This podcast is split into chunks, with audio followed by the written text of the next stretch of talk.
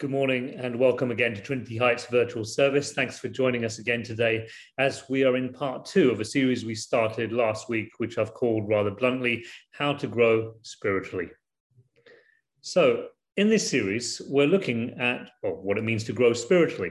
And we're looking at this in the context of the calling and appointing of the first disciples, those very famous scenes where the disciples drop their fishing nets, they drop everything they're doing, they leave their nets and boats and their fathers and their families behind in order to go and follow Jesus. We're looking at that moment where Jesus goes up on the mountaintop by himself and then eventually he gathers his disciples around him and he appoints 12 to be his 12 disciples. What can we learn from these very early moments about spiritual growth? We might think that Jesus hasn't really taught them anything yet. Surely we, we have to let the three years unfold, hear the Sermon on the Mount, listen to the parables, watch the miracles. Then we can find out what Jesus thought about spiritual growth.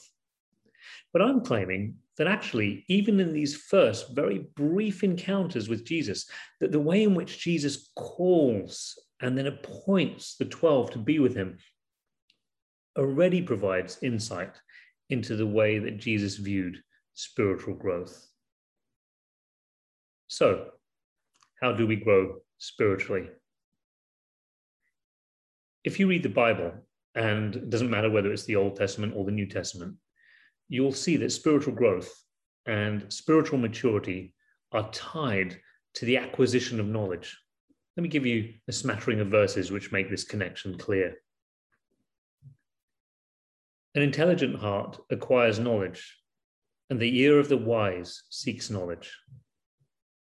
The fear of the Lord is the beginning of knowledge. Fools despise wisdom and instruction for wisdom will come into your heart and knowledge will be pleasant to your soul. My people are destroyed for lack of knowledge. The heart of him who has understanding seeks knowledge, but the mouths of fools feed on folly. Whoever loves discipline loves knowledge, but he who hates reproof is stupid. For I desire steadfast love and not sacrifice, the knowledge of God rather than burnt offerings. And so, from the day we heard, we have not ceased to pray for you, asking that you may be filled with the knowledge of his will in all spiritual wisdom and understanding.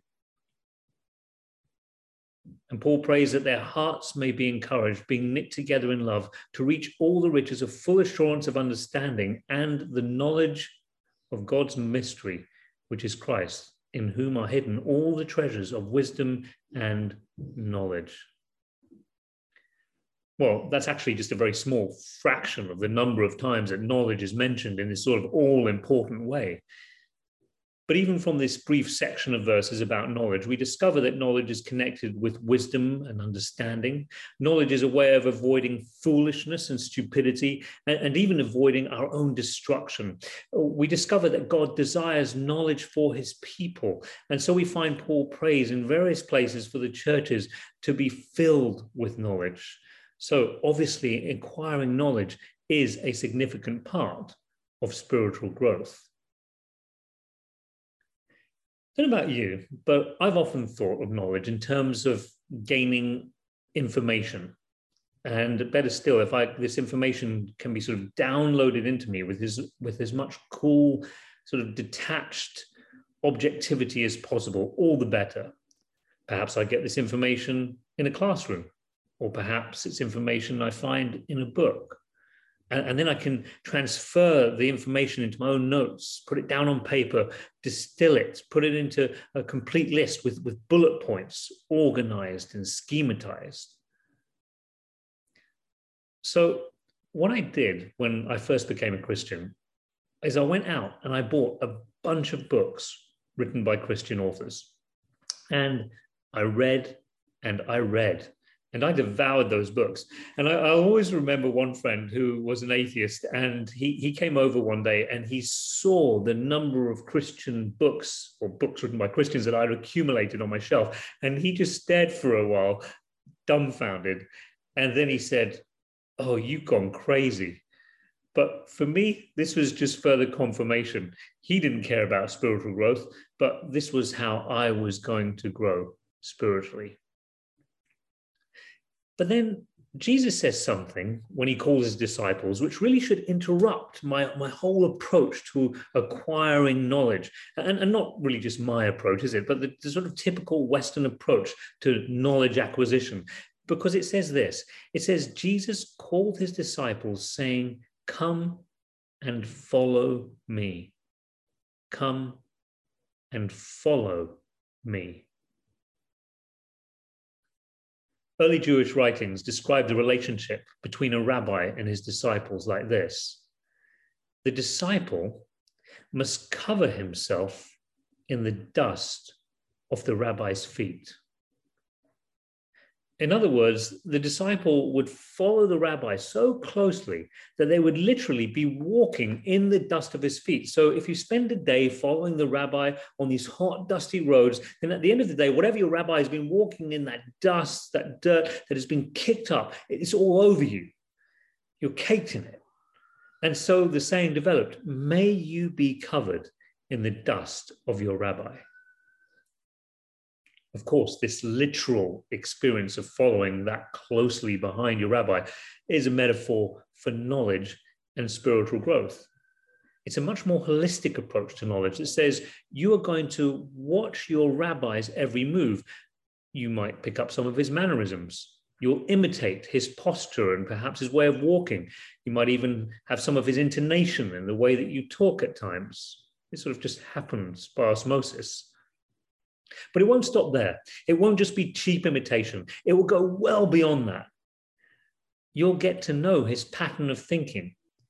You'll become familiar with his framing of life and events so that you see what he sees and you'll hear what he hears, so that you'll not only do what he does, but you'll know exactly why he does what he does. You'll learn to treat people the way he treats people. You'll learn to love what he loves.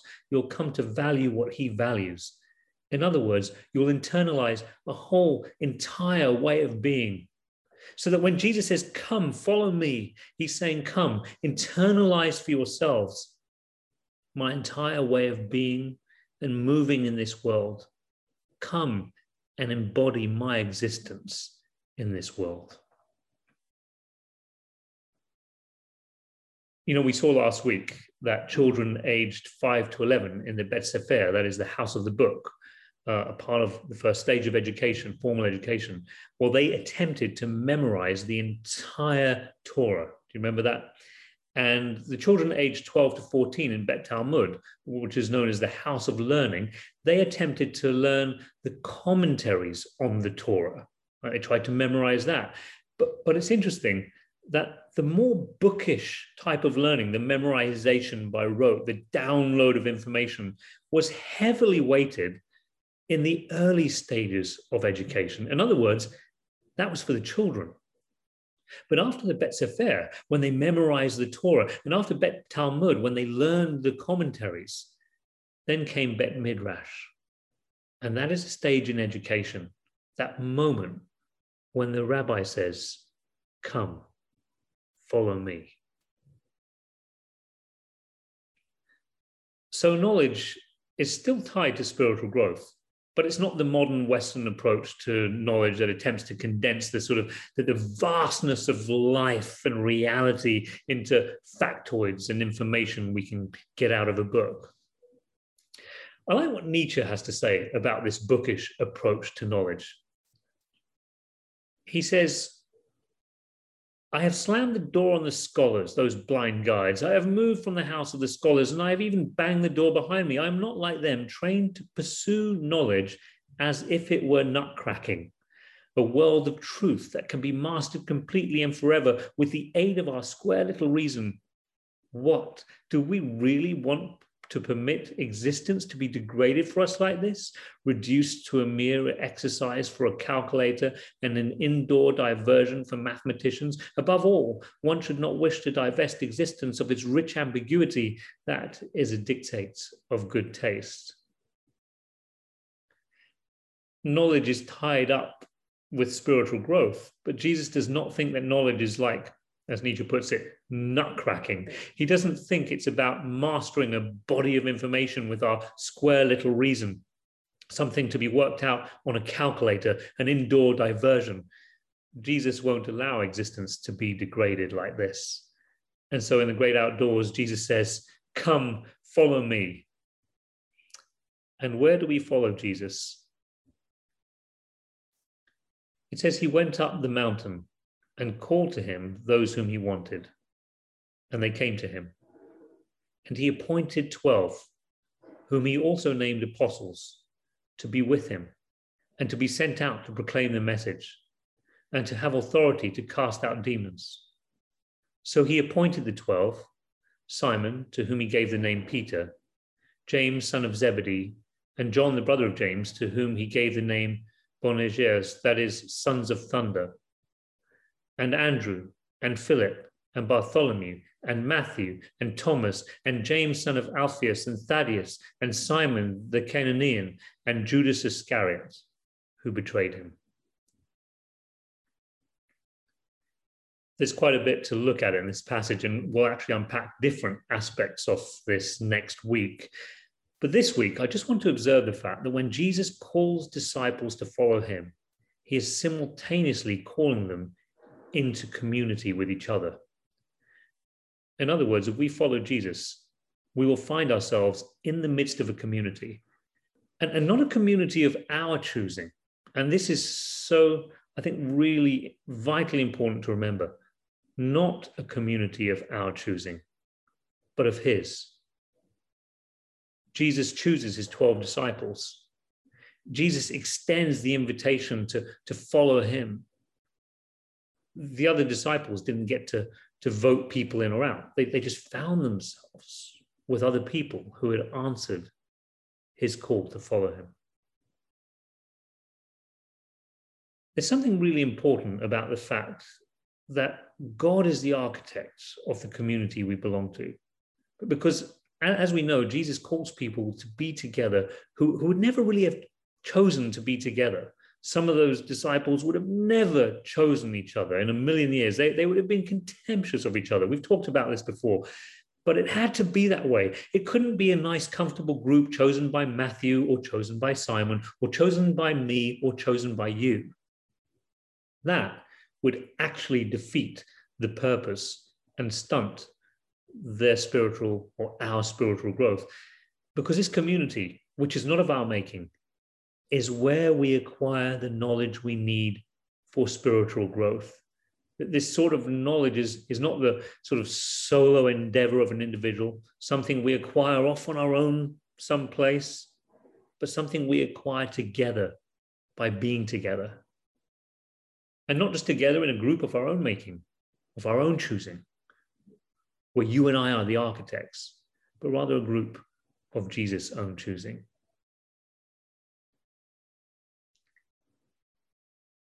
It could be that right now you feel so beaten up and so tired, so guilty, and so broke. You think, I haven't got any love left in me. I can't forgive, and I don't have any more to give. Well, it could be that you need to be on the receiving end of love. You need to experience forgiveness and to receive someone else's generosity. And so Jesus invites you into community where there's the possibility to experience those things, which can ignite your spiritual growth. Then again, it could be that we're simply out of practice. Love, forgiveness, and generosity are things we need to practice and so again, Jesus invites you and he invites me into community where we can love and forgive and give from the bottom of our hearts. The truth is, we need both, and usually at the same time. How do we grow spiritually? We grow in knowledge but not knowledge gained from a book or from my own somewhere, but knowledge gained by following Jesus into community, not of our choosing, but of Christ's choosing. And as we saw last week, it's a community where everyone, including those who don't make the cut, are invited. I'll end with this. Um, not long ago, a friend asked me, What's the secret of getting on with some of the really difficult people in our lives? What's the most important thing?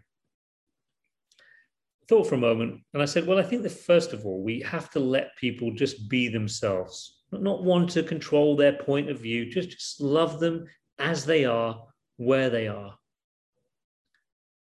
It was about a year later, I found myself having a really difficult conversation with someone. And lo and behold, right after that difficult conversation, like a minute afterwards, this same friend calls me. Well, I tell them about the difficult conversation, and this friend, in a gently mocking way, quotes me right back to me. It was a great moment where a friend could sort of hold up a mirror for me, and I could laugh at myself and learn to love all over again this is one of the things I love about our community group, even in this sort of virtual context through the faithful meeting online. I personally experience what it's like to be with loving, forgiving, and generous people who, on the one hand, create a space for me to come as myself, as I am, and yet at the same time, they challenge me to grow I'm grateful for the church. I'm grateful for our church, which encourages me to follow Jesus more closely so that I can see what he sees and hear what he hears and learn to love what he loves and get covered in his dust. Amen.